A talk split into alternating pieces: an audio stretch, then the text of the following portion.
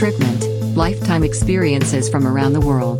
Σας καλωσορίζω στο 11ο podcast του Treatment, στο οποίο θα δούμε το πώς είναι να ζει ένας Έλληνας στη Μεγάλη Βρετανία μετά την έξοδό της από την Ευρωπαϊκή Ένωση. Να πω όμως ότι αυτό θα είναι ένα διαφορετικό επεισόδιο σε σχέση με τα προηγούμενα και αυτό γιατί συνομίλησα κατά περιόδους με φίλους που ζουν σε τέσσερις διαφορετικές πόλεις της χώρας και για να εντοπίσουμε τις διαφορές μεταξύ τους, αλλά κυρίως για να δούμε τη διαφορετική οπτική πάνω σε θέματα που έχουν να κάνουν με τη ζωή στο Ηνωμένο Βασίλειο. Όπως πάντα στο YouTube υπάρχει βίντεο εμπλουτισμένο με οπτικό ακουστικό υλικό, ενώ το ηχητικό αρχείο για όσους θέλουν να το ακούσουν στον δρόμο θα το βρείτε σε όλες τις πλατφόρμες podcast. Και πριν ξεκινήσω με τις συστάσεις των καλεσμένων μου, να σας παρακαλέσω να έρθετε και στα υπόλοιπα κοινωνικά δίκτυα του Tripment, όπου εκεί ανεβάζω καθημερινά ενδιαφέρουσες ιστορίες και ταξιδιωτικές πληροφορίες. Ενώ για εσάς δεν είναι κάτι, για εμένα είναι σημαντικό να είμαστε και εκεί όλοι μαζί, έτσι ώστε να μπορώ να δημιουργώ περιεχόμενο και να το μοιράζομαι μαζί σας. Θα ξεκινήσω λοιπόν με τη Χριστίνα, η οποία ζει στο Λονδίνο Είμαστε φίλοι πολλά χρόνια και όσοι με παρακολουθείτε καιρό την έχετε γνωρίσει μέσα από τα δύο επεισόδια που είχαμε κάνει μαζί για την Τίνο. Για τη ζωή στο Μπρίστολ θα μας μιλήσει ο Κώστας, είναι και αυτός φίλος πολλά χρόνια και τον είχατε γνωρίσει με τα τέσσερα επεισόδια που είχαμε κάνει μαζί με το Φάνι Λάμπροπουλο για την πόλη. Ο Κωνσταντίνος από το Leeds και ο Γιάννης από το Manchester είναι φίλοι του Treatment και προσφέρθηκαν και τους ευχαριστώ πολύ για αυτό να συνεισφέρουν στη συζήτησή μας με την εμπειρία που έχουν αποκτήσει εδώ και κάποια χρόνια ζώντας στη χώρα. Λοιπόν, είμαι εδώ 20 χρόνια και εργάζομαι στον χώρο του finance, πιο συγκεκριμένα του insurance, των ασφαλιών. Πόσο διαφορετικό είναι το Λονδίνο σαν πόλη από τις υπόλοιπες της χώρας; Θεωρώ ότι είναι αρκετά διαφορετικό. Ε, αν είναι να το συγκρίνουμε με τις μεγαλύτερες πόλεις, Φερρυπίν, το Manchester, το Birmingham, είναι πάρα πολύ πιο κοσμοπόλητα, πολύ πιο γρήγορο, πολύ πιο μεγάλο και βλέπεις διαφορές ε, όχι μόνο στην νοοτροπία αλλά και στον τρόπο που δίνεται ο κόσμος. Δηλαδή όταν επισκέφτηκα το Manchester θεώρησα ότι είμαι ντυμένη κάπως πρόχειρα. Πόσο διαφορετική γενικά είναι η ρυθμή από αυτούς που εμείς γνωρίζουμε στην Ελλάδα; Αν και ε, λογικά μετά από 20 χρόνια θα έχεις ξεχάσει λίγο κάπως το πώς είναι. Ε, αυτό, θα, αυτό θα σου έλεγα, ότι 20 χρόνια μετά ε, και ήμασταν και διαφορετικοί και εμείς 20 χρόνια μετά. Δηλαδή τα, τα, τα βλέπαμε όλα λίγα διαφορετικά. Σαν παράδειγμα θα σου πω όταν ε, έρχεται κάποιος ε, να μας δει εδώ στο Λονδίνο βρίσκει ότι περπατάμε απελπιστικά γρήγορα. Δηλαδή στον δρόμο μου λένε μην τρέχεις, ε, γενικότερα η ρυθμή είναι πιο γρήγορη, αλλά πιστεύω ότι αυτό είναι και λιγάκι στο City. Ο Κώστας ζει στο Μπρίστολ εδώ και 16 χρόνια και εργάζεται στο σχεδιασμό ηλεκτρονικών κυκλωμάτων για τη Sony. Στην ίδια ερώτηση για το ποιοι είναι οι ρυθμοί και η ποιότητα ζωής στην πόλη του μου απάντησε Αυτό που ξέρω είναι ότι κατά περιόδους ψηφίζεται ως η καλύτερη πόλη για να ζεις στην Αγγλία Έχω γνωρίσει πολλοί, πολλούς ανθρώπους οι οποίοι ζουν και Άγγλους, οι οποίοι ζουν σε άλλα μέρη της χώρας και θέλουν να μετακομίσουν στον Bristol. Και σίγουρα είναι ένα μέρος στο οποίο όσοι έχουν ζήσει, έχουν φύγει, αρκετοί από αυτούς έχουν ξαναεπιστρέψει.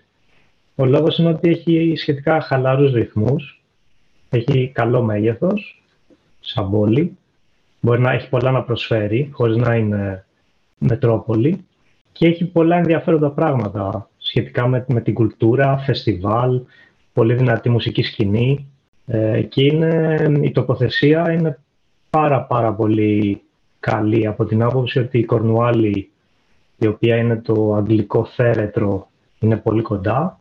Είναι στα σύνορα με την Ουαλία, η οποία επίσης είναι πολύ όμορφη και είναι και σχετικά κοντά στο Λονδίνο. Από την επίσκεψή μου εκεί πέρα θυμάμαι ότι Ακόμα και οι Άγγλοι μου είχαν φανεί πιο χαλαροί και διαφορετικοί από αυτούς που συναναστράφηκα στο Λονδίνο. Ισχύει; Ε, είναι η ρυθμή διαφορετική. Δηλαδή, επειδή είναι το μέγεθος της πόλης, νομίζω, που κάνεις του ανθρώπους να είναι πιο χαλαροί. Όταν ξέρεις ότι θα φύγεις από το σπίτι σου και η δουλειά σου μπορεί να είναι 15 λεπτά με τα πόδια από εκεί που ζεις, προφανώς είσαι πολύ πιο ήρεμος από το να χρειαστεί να μπει στο μετρό για μια μισή ώρα. Ε, το δεύτερο είναι ότι έχει γενικά μεγάλο international community. Δηλαδή, περπατάς στον δρόμο και βλέπεις, ακούς μάλλον, πάρα πολλές γλώσσες. Πέρα των αγγλικών, ισπανικά, ιδαλικά, έχει αρκετούς Έλληνες, Κύπριους, το οποίο δίνει μια άλλη, ε, σου δίνει μια άλλη αίσθηση τελείως και αυτό έχει μετά επιπτώσεις και στο, στο φαγητό που βρίσκεις, στον τρόπο διασκέδασης κτλ. Ο Γιάννης ζει στο Μάτζεστερ τα τελευταία δύο χρόνια και εργάζεται ως εκπαιδευτικό σε ένα νηπιαγωγείο αλλά και ως DJ τα Σαββατοκύριακά του. Σίγουρα είναι ένα πάρα πολύ μεγάλο αστικό κέντρο και οι διαφορές σε σύγκριση με το Λονδίνο είναι τεράστιες όσον αφορά κυρίως τις αποστάσεις και τις μετακινήσεις, όσον αφορά τις τιμές από μια μετακίνηση από το ένα μέρος στο άλλο, από το σούπερ μάρκετ και το πιο σημαντικό, από τα ενίκια, έτσι. Κωνσταντίνε, πόσο καιρό είσαι στο Leeds και με τι ακριβώς ασχολείσαι; Μάνο, βρίσκομαι στο Leeds τα τελευταία τέσσερα χρόνια, στην Αγγλία συνολικά τα τελευταία πέντε ε, και ασχολούμαι με το Health and Safety Management, το οποίο ελληνικά, να το πω, είναι η υγεία και ασφάλεια στην εργασία η πρόληψη εργατικών ατυχημάτων και δουλεύω για μια μεγάλη βιομηχανία τροφίμων. Επειδή ξέρω ότι οι Άγγλοι είναι πολύ τυπικοί με αυτό το θέμα, ε, εξήγησε μας λίγα πράγματα πάνω σε αυτό. Πώς λειτουργεί στη χώρα; Κοίταξε, το, οι Άγγλοι έχουν παράδοση γενικά στο health and safety. Έχει περάσει πλέον στην κουλτούρα τους. Ε, έχουν πολύ καλό νομικό πλαίσιο. Εντάξει, μην ξεχνάμε ότι η βιομηχανική επανάσταση άρχισε από εδώ. Ε, και η ιστορία τους ξεκινάει από το 1800 σχεδόν όσον αφορά την υγεία και ασφάλεια στην εργασία, με τη βιομηχανία κλωστοϊφαντουργίας και έχει περισσότερο να κάνει με τη νομική ευθύνη όσον αφορά την μήνυση και την οποιαδήποτε ποινική, ποινικό κομμάτι ε, που μπορεί να υπάρξει εάν κάτι πάει στραβά και αν είναι υπεύθυνος για κάποιο ατύχημα που μπορεί να συμβεί παρά με την πραγματική, το πραγματικό ενδιαφέρον που μπορεί να νιώθει για τον απέναντί του. Και αυτό έχει να κάνει και με ε, μεταξύ εργοδότη υπαλλήλου σε μια τέτοια σχέση, αλλά ισχύει και για σχέσεις μεταξύ πολιτών. Πόσο διαφορετικό γενικά είναι το Leeds από τις υπόλοιπες πόλεις της χώρας; Ε, το Leeds βρίσκεται στο βορρά ε, της χώρας, για όσους δεν γνωρίζουν. Είναι γύρω στα 300 χιλιόμετρα μακριά από το Λονδίνο, βορειότερα. Έχει περίπου 850.000 κατοίκους συνολικά, επομένως είναι μεγάλη πόλη και κυρίως βασίζεται στην βιομηχανία που έχει γύρω από τα πέριξ της πόλης ε, και της περιφέρειας συνολικά. Ταυτοχρόνως στο τελευταίο διάστημα όμως έχει εξελιχθεί και ως οικονομικό κέντρο ε, με πολλές μεγάλες εταιρείες να έχουν τα γραφεία τους στο Leeds ε, και από εκεί και πέρα έχει αρκετή ε, τέχνη ε, πολιτισμό, κουλτούρα, ε, υπάρχουν πολλά θέατρα, υπάρχουν αρκετά ε, μεγάλα φεστιβάλ που γίνονται εδώ, το Leeds Festival, το Παγκόσμιο Φεστιβάλ Κινηματογράφου.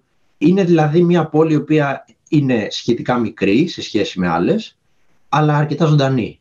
Τόσα χρόνια που γνωριζόμαστε και συζητάμε κατά καιρούς διάφορα πράγματα, πάντα με εξέπλητε το γεγονός του ότι ένιωθα ότι είναι πολύ μπροστά ε, σε πάρα πολλά ζητήματα, θέματα τεχνολογίες και λοιπά σε σχέση με την Ελλάδα και έμενα άφωνος και νιώθα πάντα ότι αυτό θα γίνει ποτέ στη χώρα μας.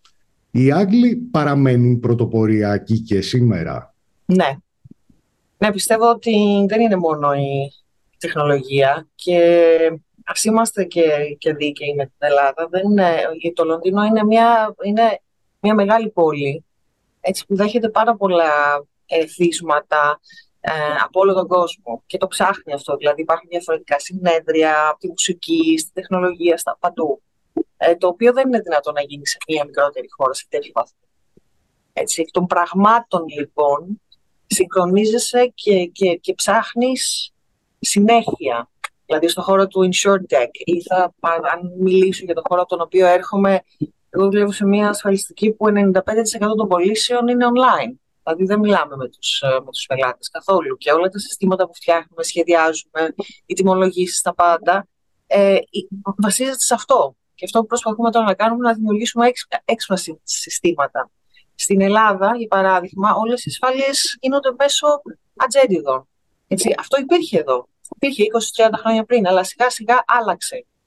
Δεν άλλαξε όμως μέσα σε ένα χώρο, άλλαξε γενικότερα ο χώρος της τεχνολογίας και το InsurTech πήρε πάρα πολύ χρηματοδότηση και χρήματα, έτσι ώστε οι εταιρείες μπόρεσαν και αναπτύχθηκαν περαιτέρω. Αυτό εννοώ ότι όντας στην, στην Αγγλία ή στο Λονδίνο, ε, επηρεάζεσαι από εξωτερικούς παράγοντες. Δεν είναι μόνο δηλαδή μια εταιρεία που κινείται μέσα σε μια πόλη, στην Αθήνα, Φερρυπίνα, αλλά πρέπει να το δούμε σε ένα γενικότερο ε, σύνολο. Νομίζω ότι είναι αρκετά, αρκετά πρωτοποριακή στην έρευνα και στην ανάπτυξη. Ο λόγος είναι ότι έχουν δώσει πάρα πολύ μεγάλο βάρος στα πανεπιστήμια τους. Διαχρονικά μαζεύουν επιστήμονες και ερευνητές εκτός από τα δύο πολύ γνωστά πανεπιστήμια που έχουν. Έχουν και άλλα αρκετά καλά εκπαιδευτικά ιδρύματα και ερευνητικά κέντρα. Οπότε συνεχίζουν να είναι αρκετά υψηλά σε σχέση με τον υπόλοιπο κόσμο και ιδιαίτερα και την Ευρώπη. Αυτή τη στιγμή ε, για το Λονδίνο μιλάω. Έχεις εικόνα του πόσο είναι ένας μέσος μισθός; Και αν με αυτόν τον μέσο μισθό μπορεί κάποιος άνθρωπος να ζήσει αξιοπρεπώς εκεί; Ναι, ένας μέσος μισό. Να πούμε ότι το Λονδίνο σε σχέση με τις άλλες πόλεις έχει αυτό που λέμε London Allowance, το οποίο σημαίνει ότι ερχόμενος στο Λονδίνο παίρνεις αυτόματα λίγο πιο υψηλό μισθό. Αυτό μπορεί να, σε σχέση με τις άλλες πόλεις της Αγγλίας, μπορεί να είναι 5.000, μπορεί να φτάνει και στις 10 ανάλογα με το, με το χώρο. Ε, ένας μέσος μισθός, πιστεύω, για ένα έτσι πιο νέο άνθρωπο που μπορεί να ζήσει αξιοπρεπώς, θα πρέπει να είναι της τάξης των 35 με 40.000 λίρες το χρόνο ε, υπάρχει φορολογία, αλλά πιστεύω με αυτό ζει καλύτερα. Ζει καλά, αρκετά καλά ο κόσμος. Βέβαια, να μην ξεχνάμε ότι η νοοτροπία εδώ είναι πολύ. κόσμος ζει μόνος στο σπίτια. Δηλαδή, υπάρχουν πάρα πολλοί συγκάτοικοι. Ε, μέχρι να καταφέρεις να πάρεις το, το δάνειο για το σπίτι σου. Ε, υπάρχουν βοήθειες για τις πρώτες κατοικίες και ο κόσμος ε, από εκεί κάνει πολύ saving. Σίγουρα μπορείς να ζήσεις με σωστή διαχείριση. Αν και ερχόμενος μόνος σου στην Αγγλία και ειδικά σε μεγάλα αστικά κέντρα όπως το Manchester, οι περισσότεροι αυτό που κάνουν είναι να μένουν σε share homes. Τώρα όσον αφορά το βασικό μισθό, κάθε Απρίλιο το καλό είναι ότι το κράτος αυξάνει το βασικό μισθό. Ήταν στα 9,52 για το 2022 και αυτή τη στιγμή το έχουν πάει στα 10 και 42. Πόσο είναι ένας μέσος μισθός στην πόλη; Εδώ πέρα οι Άγγλοι μετράνε τα το μισθό και τα χρήματα ετησίως. Δηλαδή, δεν θα ακούσεις κάποιον Άγγλο να σου λέει βγάζω το μήνα π.χ. 1.600 λίρες. Θα σου πει βγάζω το χρόνο 22-23 λίρες. Οπότε ο ένας μέσος μισθός είναι γύρω στα 22 με 23 ε, λίρες. Μικτά, νομίζω ότι ο ελάχιστος μισθός το μήνα είναι γύρω στα 1.600. Ε, που καθαρά αυτό πάει γύρω στις 1.400 λίρες. Αυτός είναι ο, ο ελάχιστος μισθός ε, στην Αγγλία. Ε, φυσικά δεν φτάνει σε καμία περίπτωση για να ζήσεις στο Λονδίνο συγκεκριμένα ή θα είσαι πάρα πάρα πολύ δύσκολα με συγκατοίκους, με με με. Εδώ, εάν δύο άτομα δουλεύουν και παίρνουν συνολικό ένα εισόδημα της τάξης των 2.800 λίρων καθαρά, δεδομένου ότι θα παίρνουν και οι δύο το ελάχιστο, ε, ζουν. Ζουν πολύ άνετα, πιστεύω.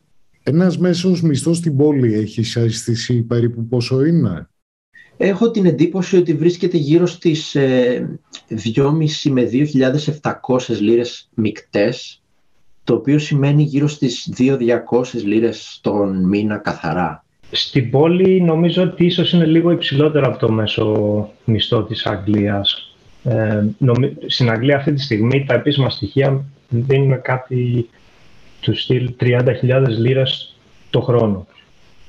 Στο Bristol πιστεύω ότι είναι λίγο υψηλότερα, λίγο παραπάνω από αυτό, λόγω και του κόστους διαβίωσης που είναι, είναι αρκετά υψηλό σε σχέση με άλλα μέρη πλέον. Πόσο είναι το κόστος ενοικίων αυτή τη στιγμή στην πόλη; Είναι πολύ ψηλό. Είναι ένα από τα μεγαλύτερα προβλήματα που αντιμετωπίζει το Bristol Ίσως είναι θύμα της επιτυχίας του, ότι είναι μια πόλη στην οποία όλοι θέλουν να ζήσουν. Υπάρχουν ε, δουλειές καλής ποιότητας και ε, αυτή τη στιγμή είναι πολύ εύκολο να πληρώνεις ας πούμε έως και το 50% του μισθού σου σε νίκιο, ίσως και παραπάνω. Και είναι ο λόγος αν θες να μείνεις μόνος σου, για παράδειγμα. Αυτή τη στιγμή δηλαδή για ένα μέσο σπίτι, δηλαδή γύρω στα 70-80 τετραγωνικά που μπορούν να ζήσουν άνετα τουλάχιστον δύο άτομα. Έχεις αίσθηση πόσο είναι τα ενίκια. Στο κέντρο της πόλης ε, μιλάμε για τουλάχιστον 1.300 λίρες το μήνα. Ίσως και παραπάνω για ένα διαμέρισμα. Έτσι, έχει κυρίως διαμερίσματα το κέντρο της πόλης. Όσο πιο έξω βγαίνεις από την πόλη, φυσικά θα πέφτουν, πέφτουν και τα ενίκια. Ε, κατά μέσο όρο, τα ενίκια εδώ στο Μάντσεστερ και ειδικά στο κέντρο της πόλης για ένα bedroom apartment ξεκινάνε από 900 pound έως 1100 και όσο περισσότερα δωμάτια έχεις στο σπίτι σου, τόσο περισσότερο ανεβαίνει και η τιμή. Σίγουρα είναι πιο ανθρώπινο από το Λονδίνο και γενικότερα από τον Νότο. Αυτό που ισχύει στη χώρα είναι ότι όσο πιο βόρεια πας, τόσο πιο φτηνό είναι το κόστος ζωής. Στο κέντρο του Leeds μπορείς να βρεις ένα διαμέρισμα με 800-900 λίρες στο κέντρο ακριβώς της πόλης. Όσο βγαίνεις λίγο πιο έξω φυσικά είναι πιο φτηνά. Σε αντίθεση με το Λονδίνο που συνήθως εκεί θα πας 1200-1500 λίρες προκειμένου να είσαι κάπου προς το Λονδίνο. Και πιο συγκεκριμένα στην περιοχή που μένεις; Στην περιοχή που μένω είναι ακόμα πιο οικονομικά από το Leeds. Ε, για την ακρίβεια, όταν είχα πρωτοέρθει εδώ πριν 3-4 χρόνια, είχα νοικιάσει ένα πολύ ωραίο σπίτι, ε, με ζωνέτα ας πούμε. Ε, στην Αγγλία τα λένε detached, semi-detached, terraced. Εγώ ήμουνα σε terraced, το οποίο ήταν στη μέση μεταξύ άλλων τριών ας πούμε σπιτιών. Είναι όκτιστο, δύο υπνοδωμάτια, δύο μπάνια, με κήπο από πίσω, με μικρό, μικρή θέση στάθμευσης μπροστά για το αυτοκίνητό σου και πριν τρία χρόνια έδινα 600 λίρες το μήνα, που είναι πάρα πάρα πολύ καλά. Δηλαδή με 600 λίρες το μήνα στο Λονδίνο δεν βρίσκεις να μείνεις ούτε με πέντε ακόμα άτομα. Αυτή τη στιγμή έχεις αγοράσει ένα σπίτι, σωστά; Αυτή τη στιγμή ναι, έχω αγοράσει ένα σπίτι. το αγόρασα αρκετά γρήγορα ε, σε σχέση με το διάστημα για το, οποίο βρίσκομαι στη χώρα. και είναι αρκετά μεγάλο για τα δεδομένα. Ε, έχει τέσσερα υπνοδωμάτια, τέσσερα μπάνια. Μπορώ να φιλοξενώ κόσμο επομένως όποτε έχω επισκέψεις. Ε, υπάρχει μια άνεση μες στο σπίτι. Ε, γιατί να σημειώσω ότι τα σπίτια είναι αρκετά πιο στενά σε σχέση με τα ελληνικά δεδομένα. Θέση πάρκινγκ, κλειστό γκαράζ, πίσω υπάρχει κήπος ωραίος και ήμουν αρκετά τυχερός με, το, με τη συμφωνία που κάναμε με την τράπεζα όσον αφορά το δάνειο ε, ακριβώς πριν αρχίσουν και αυξηθούν τα επιτόκια ε, και είναι πολύ οικονομικό, είναι κάτω από τις 600 λίρες. Και τι βάθος χρόνου το έχεις βάλει σαν δάνειο; Είναι αρκετά πολλά τα χρόνια τα οποία έχω βάλει. Ε, είμαστε πάνω από τα 30 χρόνια και ο λόγος είναι πρώτον γιατί δεν γνωρίζω αν θα μείνω εδώ ε, και για πόσο καιρό θα είναι αυτό. Επίσης, ανα πάσα στιγμή μπορεί να πουληθεί το σπίτι ε, και τα σπίτια συνήθως στην Αγγλία, τουλάχιστον μέχρι τώρα, αυξάνονται στην αξία τους. Επομένως θα βγεις κερδισμένος όταν θα το πουλήσεις και δεν προϋποθέτει εξόφληση του δανείου η τράπεζα προκειμένου να πουλήσει το σπίτι σου. Το Brexit έχει επηρεάσει την οικονομία και τη ζωή γενικότερα στη χώρα; Ναι, ναι, έχει επηρεάσει. Ήταν κάτι το οποίο οι έρευνες το έγραφαν, τα άρθρα το έγραφαν, οι εφημερίδες το έγραφαν. Μπορώ να σε βεβαιώσω ότι και ο κόσμος και οι επιχειρήσεις ε, δεν το πιστεύαμε ότι θα γίνει τόσο έντονα.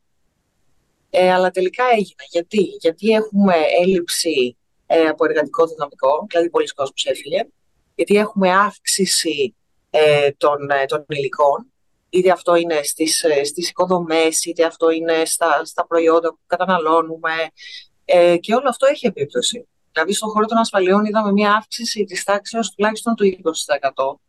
Αλλά γενικότερα ο πληθωρισμός και η ακρίβεια ανέβηκε πάνω από το 10%. Έτσι, μια... είχε επίπτωση στη ζωή των ανθρώπων, γιατί οι μισθοί είχαν μικρότερες αυξήσεις. Οπότε μπορούμε να πούμε ότι σε σχέση με δύο-τρία χρόνια πριν, ε, η οικονομική κατάσταση είναι πιο δύσκολη στην Αγγλία. Η πρώτη επίπτωση που είχε ήταν ότι σε συνδυασμό κιόλας με το, με το COVID πολλοί από τους ε, ξένους Ευρωπαίους φύγαν και δεν επέστρεψαν. Και είχε, άρχισε να έχει επιπτώσεις, άλλαξε, άλλαξε την εικόνα ας πούμε, της πόλης, τον τρόπο που λειτουργεί, έως έναν βαθμό. Υπάρχει υποστελέχωση, ε, ειδικά σε τομείς όπως ε, για παράδειγμα τα εστιατόρια, οι καφετέρια στα μπαρ. Σε γενικές γραμμές από οικονομικής άποψης δεν νομίζω ότι έχει κάποια ιδιαίτερη επίπτωση. Έχει πολλές, πολλές μικρές επιπτώσεις σε πολλούς διαφορετικούς τομείς που τελικά οδεύουν ε, να δημιουργήσουν ένα σοβαρό πρόβλημα. Για παράδειγμα, έχει δημιουργήσει μεγάλο πρόβλημα στα πανεπιστήμια. Ε, με, τον τρόπο που λειτουργούν δεν μπορούν εύκολα πια να πάρουν ευρωπαϊκά κονδύλια για έρευνα. Ε, έχουν πλέον τα δίδακτρα για τους Ευρωπαίους φοιτητές είναι πολύ ψηλότερα. Το Brexit σίγουρα έχει επηρεάσει όχι μόνο το Manchester, αλλά θα έλεγα όλη την, όλο το Ηνωμένο Βασίλειο, καθώς αυτή τη στιγμή όλη η χώρα ψάχνει εργατικά χέρια. Έχει φύγει πάρα, πάρα πολλοί κόσμος πίσω στις χώρες τους. Η οικονομία καταραίει και όσον αφορά τις εισαγωγές, εξαγωγές της χώρας, αυτό έχει επηρεάσει πάρα πολύ μεγάλο βαθμό το, τη χώρα και το επίπεδο ζωής και τα ποσοστά πληθωρισμού μετά το Brexit έχουν αυξηθεί κατά πολύ. Με βάση τη δικιά μου οπτική, καθόλου. Εγώ δεν είχα κανένα πρόβλημα. Ε, προφανώς ήρθα πριν το Brexit. Δεν έχω βρετανική υπηκότητα ακόμα. Δηλαδή είμαι ξένος προφανώς για το σύστημα ε, αλλά ποτέ δεν αντιμετώπισα κάποιο πρόβλημα λόγω του Brexit. Ε, ούτε άλλαξε κάτι ως προς την αντιμετώπιση μου από το κράτος, από το σύστημα, από τις εταιρείες. Θα έλεγα για τις τιμές στην αγορά, στο σούπερ μάρκετ, στα αγαθά, αλλά δεν ξέρω αν, το, αν φταίει το Brexit και οφείλονται στο Brexit οι όποιες αυξήσεις ε, ή και στη γενικότερη κατάσταση με τον πληθωρισμό το τελευταίο διάστημα. Όσον αφορά το επαγγελματικό κομμάτι, ε, είναι πιο δύσκολο να έρθει κάποιος στη χώρα πλέον απ' έξω. Αλλά για αυτούς οι οποίοι βρίσκονται ήδη εδώ και έχουν τα δικαιώματά τους στην ουσία με το να βρίσκονται εδώ ήδη, ε, δεν υπάρχει κανένα πρόβλημα. Το έχουν μετανιώσει για το Brexit. Κοίτα, οι περισσότεροι, το 80% το έχουν μετανιώσει. Δηλαδή, ειδικά οι επιχειρήσεις πονάνε αυτή τη στιγμή. Οι επιχειρήσεις λέγοντας αυτές που έκαναν εξαγωγές ή εισαγωγές, πλέον όλα περνάνε τελωνίο και το πιο παραμικρό και οι δασμοί είναι πάρα πολύ ψηλά και δεν τους συμφέρει να στέλνουν προϊόντα εκτός Ηνωμένου Βασιλείου. Σήμερα, μετά το Brexit, επειδή γνωρίζω ότι έχεις βοηθήσει έτσι κάποιους Έλληνες να έρθουν στη χώρα, ε, βρίσκει κάποιος εύκολα εργασία, οι διαδικασίες ε, έχουν αλλάξει πολύ σε σχέση με το πριν; Έχουν αλλάξει πολύ. Πλέον κάποιος δεν μπορεί να έρθει εδώ και να μπει σε ταμείο ενεργεία στην Αυτό γινόταν ε, εύκολα πριν, έτσι ώστε να μπορέσει να ξεκινήσει. Ε, σχεδόν ε, για να έρθεις πλέον πρέπει να έχεις ε, κάποια προσόντα. Δηλαδή να έχεις ε, κάποιο πανεπιστήμιο, να, να μπορείς να βρεις εξ των προτέρων εργασία. Ε, όσοι άνθρωποι έχουν όνειρο και έχουν κάποιο skill το οποίο θέλουν να κυνηγήσουν σε όλους τους χώρους, νομίζω ότι μπορούν να έρθουν γιατί υπάρχουν πλέον ε, οι βίζες που οι εταιρείες θα δώσουν. Σε απλά δεν είναι τόσο εύκολο και, και το ίδιο συμβαίνει με, με κόσμο που έρχεται από την Αμερική, από την Αυστραλία. Έτσι όλοι έχουν αυτό το working visa για δύο χρόνια. Ε, όπου αυτά τα δύο χρόνια τι σου επιτρέπουν να κάνεις, ε, να κατοχυρωθείς σε ένα χώρο. Έτσι, με πολλή εργασία να δείξεις ότι ε, να, εγώ μπορώ να, να κινηθώ και μπορώ να κάνω τη δουλειά μου σωστά. Από εκεί και πέρα μια εταιρεία θα σε κρατήσει θα πληρώσει δηλαδή τη βίζα και θα σε κρατήσει. Δεν είναι τόσο εύκολο νομίζω πλέον ε, για κάποιον να έρθει και να, να περιμένει εδώ να, να βρει εργασία, δηλαδή θα δυσκολευτεί. Και υπάρχουν και fast track τύποι βίζας για, για κομμάτια για εργασιακές, ε, για, για απασχολήσεις, οι οποίες υπάρχει έλλειψη, όπως για παράδειγμα στα νοσοκομεία, για γιατρούς νοσοκόμες ή για οδηγούς ε, φορτηγών κτλ. Ξέρω ότι υπάρχει μια fast track διαδικασία για όλους τους υπόλοιπους και ιδιαίτερα για ανθρώπους που δεν έχουν εργασιακή εμπειρία, νομίζω ότι έχει γίνει αρκετά πιο δύσκολο πλέον. Στην ουσία έχουν εισάγει ένα σύστημα το οποίο εδώ πέρα οι Άγγλοι το αποκαλούν το Αυστραλιανό σύστημα πόντων όπου για να έρθεις στην Αγγλία προφανώς θα πρέπει να μαζέψεις 70 πόντους για να πάρεις τη βίζα σου και να έρθεις να εργαστείς.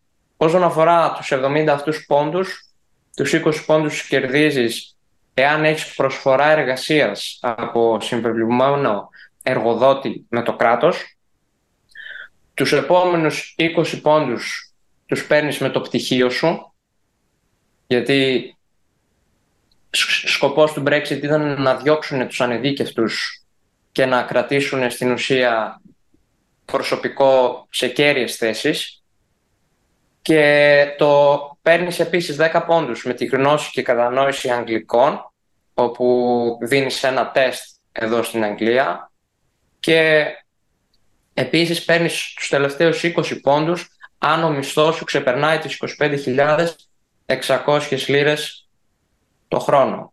Κάτι που έχουμε συζητήσει αρκετές φορές είναι το σύστημα υγείας της Αγγλίας. Ε, δώσε μας ένα στίγμα για το πώς λειτουργεί και αν ε, τελικά είναι καλύτερο ή όχι με αυτό που υπάρχει στη χώρα μας. Τώρα εδώ τα πράγματα είναι λίγο δύσκολα. Δηλαδή το NHS ε, ξεκίνησε και ήταν όντως από τα καλύτερα στον κόσμο όταν ξεκίνησε. Ε, τώρα κάπως ε, είναι λιγάκι προβληματικό. Ε, είναι οι λίστες αναμονής, είναι η έλλειψη προσωπικού, είναι προβλήματα τα οποία έχουμε και στην Ελλάδα. Ε, όμως ο κόσμος εδώ είναι, είναι περισσότερος. Αυτό είναι λιγάκι προβληματικό. Οι περισσότεροι έχουν ιδιωτικές ασφάλειες. Είναι δηλαδή στάνταρ αυτό για, για πάρα πολύ κόσμο. Στην Ελλάδα αυτό έχει ξεκινήσει να γίνεται τώρα ε, και ενδεχομένως και να λειτουργήσει. Πιστεύω ότι το σύστημα υγείας μας είναι καλύτερο. Γενικότερα, εδώ έχουμε το σύστημα το GP. Πρέπει να πας στον οικογενειακό σου γιατρό, να σου εγκρίνει τις εξετάσεις και από εκεί και πέρα να παραπευθείς ε, σε κάποιο δημόσιο νοσοκομείο. Στην Ελλάδα είμαστε λιγάκι πιο άμεση σε σχέση με αυτό. Ε, θα τολμήσω να πω ότι πιστεύω ότι έχουμε κάπως καλύτερους γιατρούς. Ε, είναι γιατί ενδιαφέρονται πιο πολύ, είναι γιατί ο κόσμος δεν είναι τόσος, δεν, είμαι σίγουρη ε, για το τι είναι αυτό. Πάντως ε, πιστεύω ότι το σύστημα υγείας που έχουμε είναι καλύτερο. Ξέρω ότι ακούγεται κάπως ε, έχοντας όμως δει και τα δύο, εγώ θα προτιμούσα να νοσηλευτώ στην Ελλάδα. Και το έχεις κάνει και στην πράξη, νομίζω, το, το, κάνω, το κάνω και στην πράξη. Εντάξει, ε, βρίσκεις και καλούς γιατρούς εδώ, βρίσκεις καλούς οδοντίατρους, βρίσκεις καλούς καρδιολόγους. Ε, είμαστε, είμαστε λίγο, ε, η αλήθεια είναι, προτιμούμε στην Ελλάδα ως προς την ιατρική περίθαλψη. Όλοι οι Έλληνες που είμαστε εδώ στο Λονδίνο χρόνια, αλλά πιστεύω ότι έχουμε κάποιο λόγο. Δηλαδή, όλοι έχουμε ένα παράδειγμα στο οποίο είπαμε στην Ελλάδα δεν θα γινόταν ποτέ αυτό.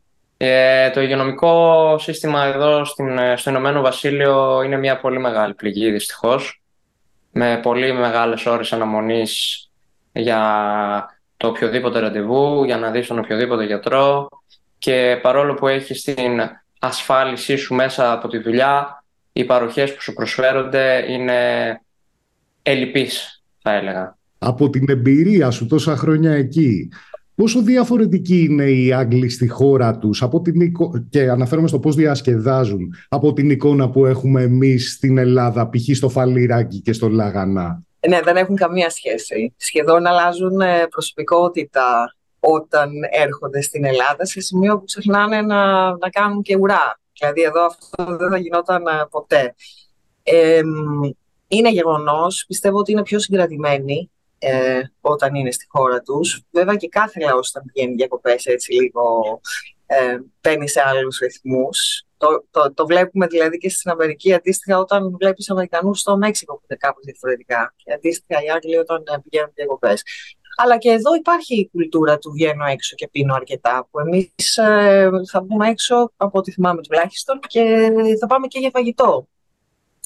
Ενώ οι Άγγλοι πιο πολύ είναι ε, στο, το, το, το, το βράδυ έξω τέλος πάντων, ε, πάντα συνδέεται με πάρα, πάρα πολλά ποτά, ε, όπου αυτό έχει επακόλουθα. Όχι στο σημείο το επακόλουθο που βλέπουμε στο φαλιράκι, αλλά και εδώ βλέπεις αρκετά ενδιαφέροντα πράγματα όταν βγεις έξω το βράδυ στο Σόκο Φερρυπή ή στο Σόρντιτς. Πώς είναι οι Άγγλοι γενικότερα στη ζωή τους, φλερτάρουν, είναι εύκολο για έναν Έλληνα, μια Ελληνίδα να συνυπάρξει μαζί τους; Μαθαίνεις η αλήθεια είναι και αυτό έρχεται χωρίς να το καταλαβαίνεις και ο ίδιος. Δηλαδή, περνώντας τα χρόνια, βρίσκεις τον εαυτό σου να, να φέρεται διαφορετικά και το, το συνειδητοποιείς όταν έρχεσαι πίσω στην Ελλάδα. Δηλαδή, όταν έρχεσαι πίσω στην Ελλάδα, αισθάνεσαι, ότι όλοι οι άνθρωποι σου μιλάνε. Οι, οι πάντες σου μιλάνε. Δηλαδή, μπορεί να, μπορεί να είναι όλα πιο άμεσα. ειδικά εδώ στο Λονδίνο, ε, δεν είναι καθόλου ευγενικό και ωραίο να μιλάς σε αγνώστους. Δεν, δεν, δεν είναι συνηθισμένο. Δηλαδή, θυμάμαι, ζήτησα αναπτήρα σε κάποια φάση από κάποιον, ε, ο οποίος ήταν μαζί με κάποιον άλλον και μου ζήτησε συγγνώμη ο φίλος του, ε, γιατί μου μίλησαν. Έτσι δεν είναι σωστό να σου μιλάνε. Σου δίνουν αναπτήρα και συνεχίζεις με τη ζωή σου. Δεν, ε, δεν γίνεται αυτό το τόσο έντονο τουλάχιστον που βλέπουμε στην Ελλάδα, έτσι και στον εργασιακό χώρο και έξω. Όμως ε, μεταξύ τους έχουν κώδικες επικοινωνίες. Δεν είναι αυτό που λέμε οι Άγγλοι δεν, ε, δεν φλερτάρουν, δεν διασκεδάσουν. Δεν ισχύει αυτό.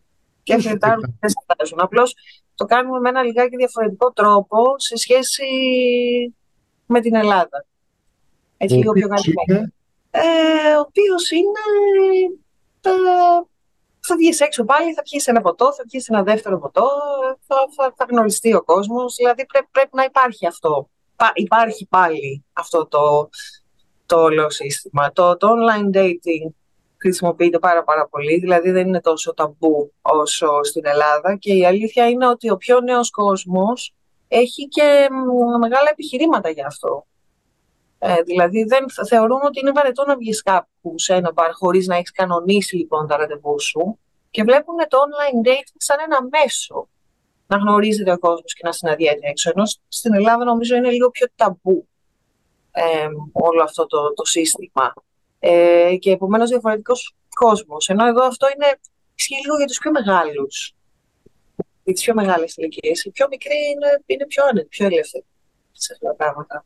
Και υπάρχει και πάρα πολύ μεγάλο, ε, μεγάλο σεβασμός στο, στις διαφορετικότητες των, των ανθρώπων ε, και, των, ε, και, των, και των προτιμήσεων, αν θέλουμε.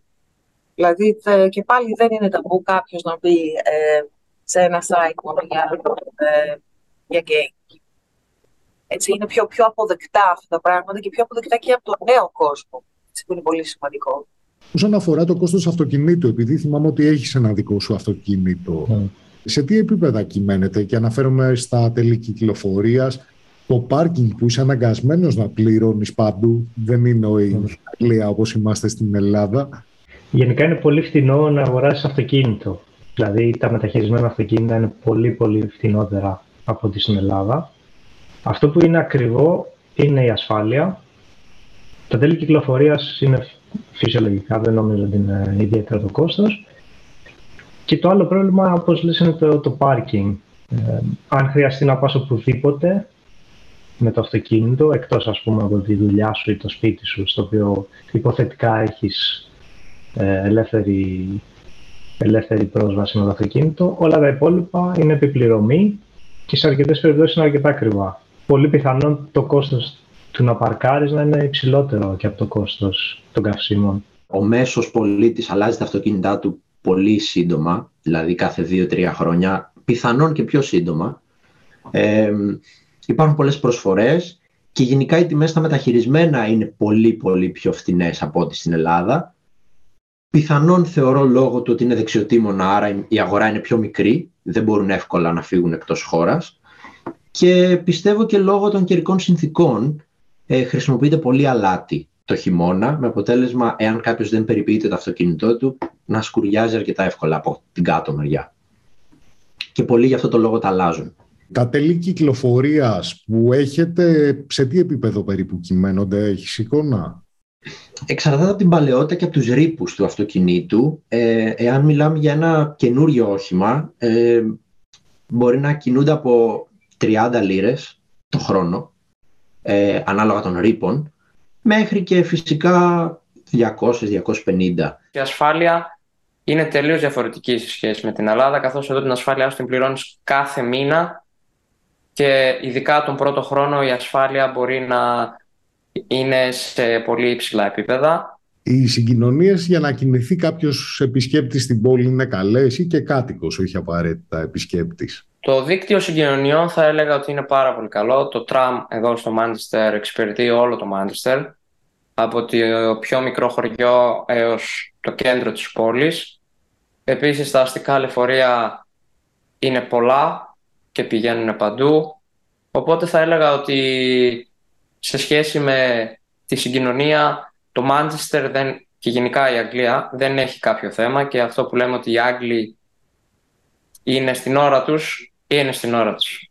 Το φορολογικό του σύστημα πώς ακριβώς λειτουργεί και θεωρείς ότι είναι επάξια ανταποδοτικό, δηλαδή νιώθεις OK, okay, πληρώνοντας αυτούς τους φόρους, γιατί στην Ελλάδα αυτό είναι ένα παράπονό μας. Δηλαδή, πληρώνουμε μια φορολογία που νιώθουμε ότι αυτό δεν μας επιστρέφεται με κάποιο τρόπο. Ναι, ε, αυτό νομίζω και αυτό είναι κάπως δύσκολο. Οι φόροι που πληρώνουμε εδώ είναι πάρα πολύ υψηλοί.